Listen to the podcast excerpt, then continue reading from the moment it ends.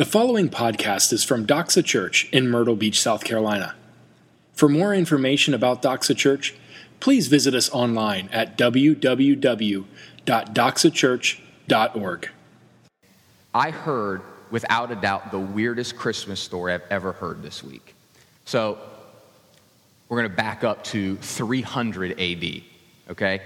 And the, there was a gentleman who was kind of wandering around the known earth at that point named Arius. And Arius was preaching that Jesus was not fully man and not fully God. Okay? And in the Council of Nicaea, which is uh, where we develop what we call the Nicene Creed, and that's uh, essentially that's a, the, the, church's statement of faith. Um, it's a pretty, uh, pretty blanket statement um, for the belief of the church. And so, in, at the Council of Nicaea in 325 AD, Arius is, uh, ha- has been around preaching against the fact that Jesus was God and man. Couldn't be both. And uh, so he, he's at the Council of Nicaea and he's standing on a chair in the middle of all of these archbishops and theologians and historians. And he's just at the top of his lungs, just talking against the deity of Christ. And so in the crowd was a bishop named St. Nicholas, which is where we get Santa Claus. So St. Nicholas was in the audience, and after Arius had continued to uh, stand on his chair and preach against the deity of Christ, he gets up out of his chair, St. Nicholas, walks up to Arius in front of a multitude of people, grabs him by the beard, and punches him in the face, and then leaves. That was the coolest story about St. Nicholas I'd ever heard. And, and, so there's a, I saw like a little caption, and it said, uh, it said, St. Nicholas, I, I bring presents and punch heretics, and I'm all out of presents. So if you don't think that's funny, there's something wrong with your sense of humor, because I think that's really funny. I do know funny, and that's funny. So today, we're going to be talking about the humanity of Jesus that he actually was a dude. And the last two weeks, so two weeks ago, Randy talked about the fact that at the end of the Old Testament, the book of Malachi, after that, well, up until that point, God had been talking to his people, the Israelites, through prophets, through the word, through interactions, and then there's radio silence. So 400 years. Four, so that's, was that 400, it's like 1600 something. That's a long time ago. So 400 years from the end of Malachi to the birth of Christ, God doesn't speak. And so there's this growing tension amongst his people like, where did he go? What happened? What did we do? And so there's a tension growing in the whole Israelite camp. Where is God? He promised a Savior. Where is he? And so there's this, uh, the, the, song goes, In sin and error pining till he appeared and the soul felt his worth. Um, and then it goes on to say that a new and glorious morn. And so that's what it felt like that, that when Jesus came onto the scene, that it erupted throughout his people that he had finally come. Last week, Dale talked about the virgin birth. And number one, why it had to be a virgin, and number two, that it was in fact a virgin birth. Um, and so today we're going to. Any tips on how to fix this? I know. Okay, let me see this right here. I can't. You guys have weird ears. Okay, so we're going to roll with that. So, the expectation for today is that we're going to look at, and we're just going to ask a few questions. A few questions that I know I've had over my time um, in church and a few questions that I know some of my friends and family have had on what do you mean when you say Jesus became flesh? So let, let, me, let me pray for us, and then we can spend a few minutes together, okay? Uh, Christ, I'm thankful this morning that it is Sunday, to stop raining, Lord, that uh, all week we have scattered amongst our jobs and our families and our friends, and that today, as believers, we get to gather and be refreshed and sit under your word. I pray that I would serve your people well this morning, that uh, they would hear the beautiful, beautiful story of you coming down and becoming one of us. Lord, it is a really, really neat thing. It's been neat for me this week to be reminded of that and to, to kind of think on that. So I pray that you would come and meet with us in our short time together. Through Jesus, I pray. Amen. So, the, the first question that I was talking with somebody yesterday said, Well, what is the incarnation? So, the incarnation, which is Jesus coming flesh, it literally means so. All of us have been to Mexican restaurants, and that's, that's really the only way I knew what carne meant. It means meat, you know, chili con carne or whatever, whatever it is. Without looking up in the dictionary, I'm being honest, that's the only way I knew what carne was. So, it is, in fact, meat. I've confirmed that. So, carne, which is one of the root words of incarnation, means meat. So, it literally means that Jesus came down as meat or as flesh. That's what the incarnation means, is that Jesus came as flesh. So, let's turn to, and I think we're going to have it on the screen, John chapter 1 on how we know this even happened. Okay? So, John chapter 1, verse 1 and verse 14. John chapter 1. In the beginning was the Word, and that's a uppercase word, so it's referring to Jesus. In the beginning was the Word, and the Word was with God, and the Word was God. Going down to verse 14. And the Word became flesh and dwelt among us, and we have seen his glory, glory as of the only Son from the Father, full of grace and truth. So, a lot of questions kind of arise in my mind when I think about what does that mean that Jesus became a man? Okay, if, if that's what incarnation means, Jesus becoming flesh, there are a hundred other questions that, okay, what was he before? When did it happen? I mean, tons of different questions. And so hopefully we're going to just talk about a few of those. Um, so, biblically speaking, in eternity past before the world was created, Jesus God the Father and the Holy Spirit dwelt in perfect community with one another, called the Trinity. They were in perfect harmony and relationship with one another.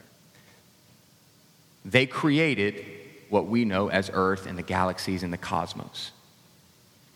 Then they created Adam and Eve. Adam, at that point in time, had a glorified, sinless body, meaning it was a body without sin. Once sin entered through the fall, Adam and Eve became finite, sinful human beings. Jesus, in eternity past, before he came as a child, was the same way, was a glorified body in perfect relationship with the Trinity. Colossians 1:15 says that Jesus is the image of the invisible God, which means that God, the Holy Spirit, and Jesus have determined in eternity past, without asking us, which is a good thing, that the best way to display the glory of God is going to be through the physical representation of Jesus. So Jesus Christ is the only physical representation of the triune God. Okay? So w- once he, once he comes, he then is no longer in his glorified heavenly body. He took on flesh. And so for, for me, the, the next question that, that I ask is okay, if he came as flesh, well, how did he come? H- how did that whole thing work? Jesus came down from heaven and the Bible speaks pretty clearly that he was, as we've seen, born of a virgin, born in the town of Bethlehem, in a small community, an inn. At that moment in time, when Jesus is birthed, he is simultaneously 100% God and 100% man. And I am aware that that equals 200%, but that's what happened. And so don't take my word for it. Let's look at the Bible. Philippians 2 7, and you don't have to turn there. It says that he emptied himself being born in the likeness of men. What does that mean?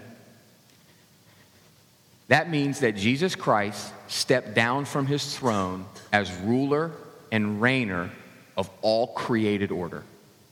And he took on flesh. That doesn't mean he just like zipped on a, a suit and all of a sudden he's got flesh. It means that he embraced every single human quality and characteristic that we have except sin. He laid aside his divine attributes, which means he was fully God always. And then he became fully man on top of already being fully God. That the, the theological terms or the term used in the church is called the hypostatic union, which is the some smart guy said that's the only way we can understand it is by putting a long word on it. That he's how could he be 200% of something? And so, as we see in Philippians 2 7, he emptied himself and became one of us. So, Jesus Christ embraced every single quality that we have, minus sin, while still maintaining his divine attributes. And we're going to get to why that's good news. So, don't get lost in the words, okay? So, I want to particularly talk about a time period that we don't talk about much in the church. You know, we, we hear a lot about the birth of Christ. We hear a lot about his ministry from age 30 to 33, where he is preaching and teaching. He uh, gathered his disciples. He was ultimately um, crucified, buried, and resurrected. We hear a lot about that, but what we don't hear a lot about is from ages 12 to 30. At age 12, we see Jesus in the temple, and then we really don't see anything until age 30. The last verse we have on Jesus before he busts onto the scene is Luke 2:52 and it says that he grew in wisdom and stature and favor with God and with men. And then we see him again at age 30. But I would have you consider this morning that from age 12 to 30 is just as important in us shaping and understanding our view of Jesus as his birth and his ministry. Because so often, and this, this is, this is a true story. This week, I um, was doing some just research on what Jewish men look like, and it weirded me out a little bit. I don't know why. I, this is true. I really think of Jesus as like 6'2, buff, probably blonde hair, blue eyes. I know that's wrong. I really do. But that's like my Disney World, uh, uh, you know, Pixar movie version of the Ten Commandments and Jesus, but that's just not true. And so it's, it's good for us to be reminded biblically of who Jesus was and who he wasn't. Because so often we'll put in our own thoughts, our own feelings, our own emotions on, on who Jesus was or, or, or what he did. Or, and so it's important this morning that we understand the humanity and the actual fleshliness that Jesus embraced. So, four particular points that I want to talk about showing Jesus' humanity. The first was that he was a man. He actually was a man. He had armpits and, and eye sockets and bowel movements and uh, pimples. I mean, he, everything that we have and, and felt and, and think, the same thing. Isaiah 53, verse 2 says that he had no beauty or majesty or form about him that we should be attracted to him. He was a normal dude. He was a normal looking dude, so historically speaking, he wouldn't have been 6'2, which messes with me, but anyway. He had every kind of interaction and thought and physical attribute that, that we have. The second point is that Jesus had a job. We think about the fact that he was a carpenter, and that doesn't mean that he sat in a woodworking shop by himself and just made things. That's, that's not what the Greek word for carpenter means. The word there is tekton, which actually, and I'll, I'll just read the definition, it means They told me the last time they brought up water is there, you know, like when you ask somebody if they need gum, and you really want them to take the gum. They, they offered me water last time and because they, they said I had some white spit on my mouth. And I was like, no, no, I'm fine. And like, no, you need the water. So I'm not sure if that's what it is. Let me get a little wipe there. Okay. So back to what we're talking about is that, that Jesus had a job, and we see that in, in Mark chapter 6. the word tekton for carpenter means that he would have worked in timber, setting up framework of houses, roofing, windows, and doors. He was a, he was a construction worker. He was a builder, a handyman.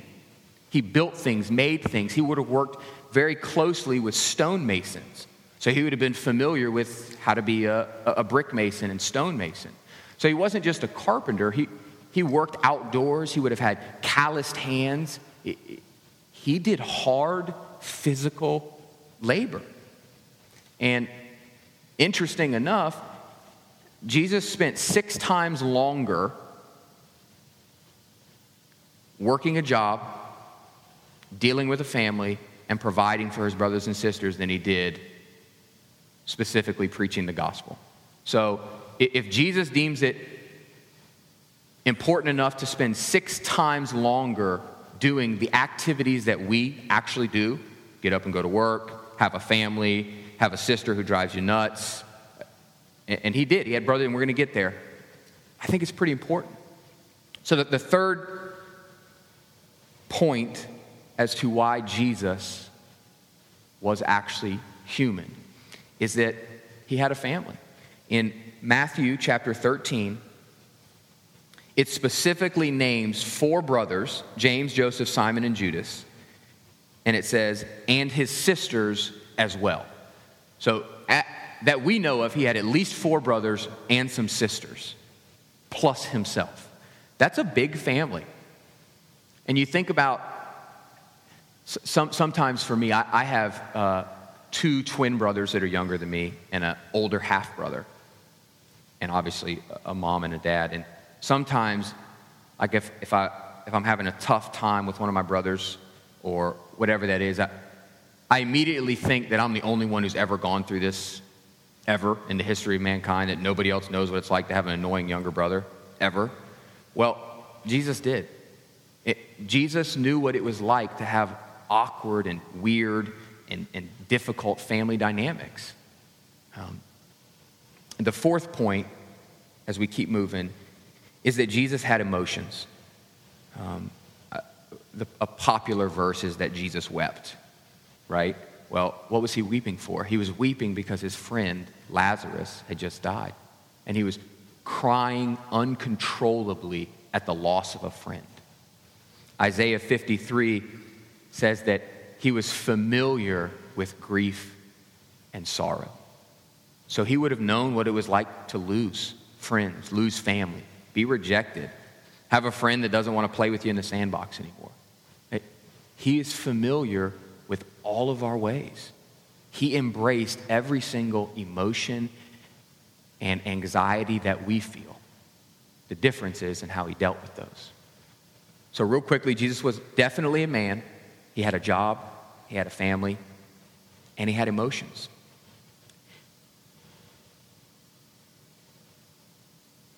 The next thought that comes to my mind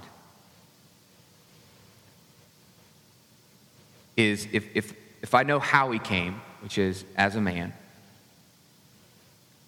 and I know that he came based off of the fact that John 1 tells me that there was an incarnation my, my mind, and maybe I'm the only one, I want to know why he came. Why did Jesus come? And the Bible's pretty clear about it. Colossians 2 9 shows us that the fullness of deity dwells in him. And John 1, as we saw earlier, said that he was flesh. So if, if this God man, 100% God and 100% man, came down and dwelt among us, he literally became one of us. Why did he come? And he came on a rescue mission. Because of the fall of mankind in the Garden of, of Eden, things got flipped upside down. And we needed a Savior. The Old Covenant or the Old Testament law says that the only way to God is to obey the law. Jesus came down as flesh, because if, if you think about if, you're, if, you, if you have a dog and your dog disobeys you, right? Well, your, your husband can't take the punishment for your dog disobeying. That makes no sense. So only a human could substitute for human life. So if humans drop the ball, if we as men and women brought sin into the world, the only way that our, our, our sin could be paid for is by another human. And so Jesus came down as that human. On the flip side of that, if our sin creates the, the wrath of God. It is not possible for a man or a woman to take the wrath of God and still survive. So it took a human for a human. And it took God to, a, to be able to take God's wrath and still survive. That's why it took a God man for us to be redeemed, is because, well, we just said why. No point being redundant. Galatians 4 4 says that he came to redeem those who were subject to the law or the old covenant. And then down in Hebrews 2:14 it says that he came so that death would have power over flesh no more. So he said, Okay, I'll come down and play by the rules of the law and the Old Testament. I will defeat them, fulfill them, and then I'm establishing a new way of doing things. And that's, what, that's how we get the new covenant. So, why did Jesus come? He came to redeem the old covenant or the, the, the law and the rules that we were under to establish a new way of doing things. And that new way runs specifically and exclusively through Him. And th- this morning, I want us to know, leave knowing what the incarnation is. So, what, it, what Jesus coming is, how he came, why he came. But the, the real, the real resonating point in my heart is why is it good news, bad news that he came? Because it's one or the other. It's, I've never heard something that had any kind of meaning to it and didn't immediately resonate with, okay, that's either good news or bad news. You know, hey, my wife got into a car accident. Okay, that's bad news. That's not no news, that's bad news. So either it's good news or it's bad news. Hebrews 4 15, and, and I'm going to flip there, reminds us of why Jesus' coming is good news. For we do not have a high priest who is unable to sympathize with our weaknesses, but one who in every respect has been tempted as we are, yet without sin. So there's two specific reasons why Jesus coming as a man is good news. The first is because we have an incredibly intimate God. We have one that is familiar with all of our ways and all of his ways. Randy and I were talking on, on Friday. You, you, think about that. If, if, God, if Jesus was in a glorified body in perfect harmony and com- community with himself, he then comes down as a child and he experienced things for the first time that the creator of the world had never experienced. He got hungry, he, he had to burp. Th- th- those were things that he was not familiar with. And so we have a God who is incredibly familiar with the anxiety we feel about not getting a job or the anxiousness we feel about having an argument with a spouse. Well, he didn't know the spouse, but he watched his mom and dad interact. He is super familiar and intimate, and he's relatable. He's not a God who, who sits on a throne that rules with lightning bolts and hammers. He, he came down to dwell among us so that he could know us and we could know him. Colossians 1:16 says that all things were created through him, by him, and for him and that includes us. And the second reason why it's really good news that Jesus came is that there is only one way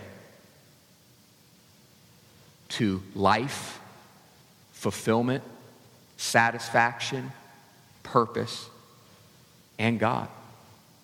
And that is through Jesus Christ.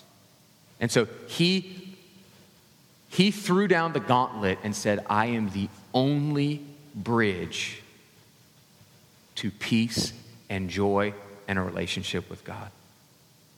And that's good news. We don't have to wonder why are we here? What were we created for? Jesus makes that undeniably clear that we were here to, to know him and make him known. And so this morning,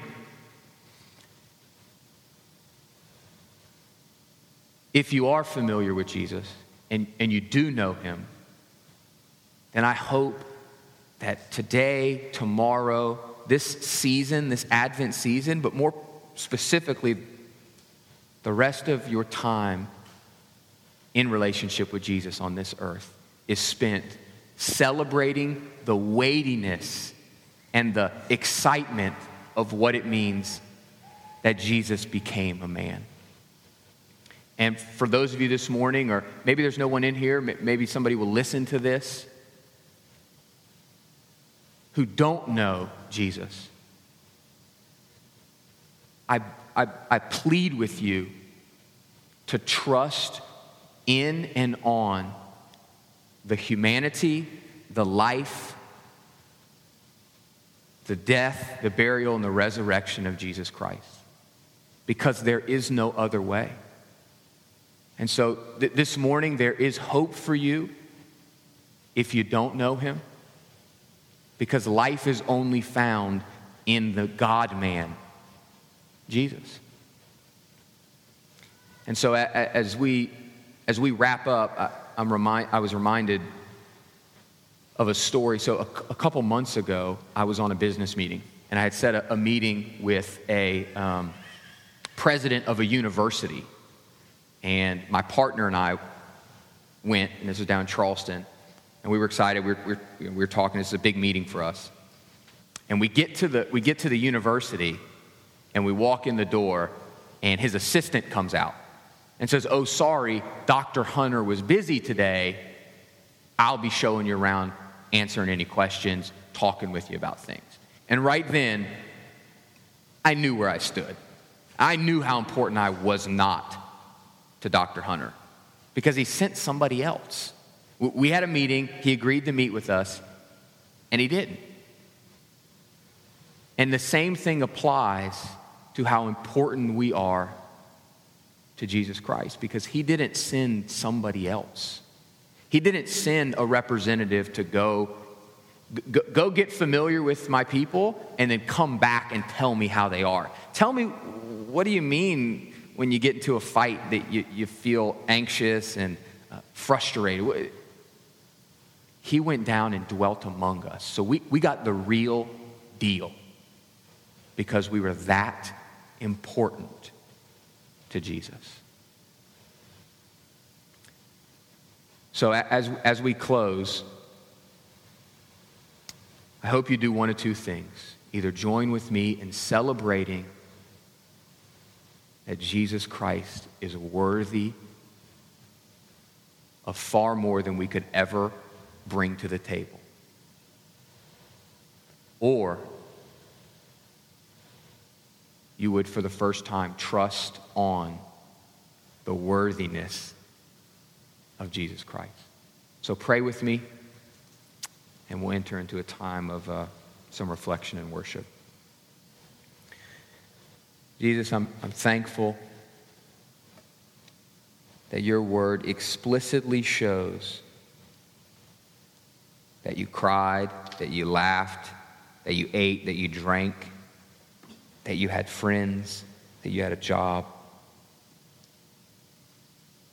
And I'm thankful that it shows that you were familiar with all of our ways. And that you had a purpose behind that, and that purpose was that we would know you and that you would know us more intimately. So I am thankful this morning, and I pray that as we think throughout the, the, the, holiday season, as it's coming to an end here in the next week or two, that we would remember that we have a real Savior with real hands, real feet, real hair, a real heart, and we can have a real relationship. So I pray that you would draw your people to yourself and that we would leave here loving and treasuring what you did for us more deeply. We pray these things through Jesus. Amen. Thank you for listening to this podcast from Doxa Church. We are so glad that you took the time to join us today. At Doxa, we exist to make disciples who joyfully worship Jesus with their whole lives. We invite you to join us. Doxa Church meets at 10 a.m. every Sunday at River Oaks Elementary School. For more information about Doxa Church, please visit us online at www.doxachurch.org.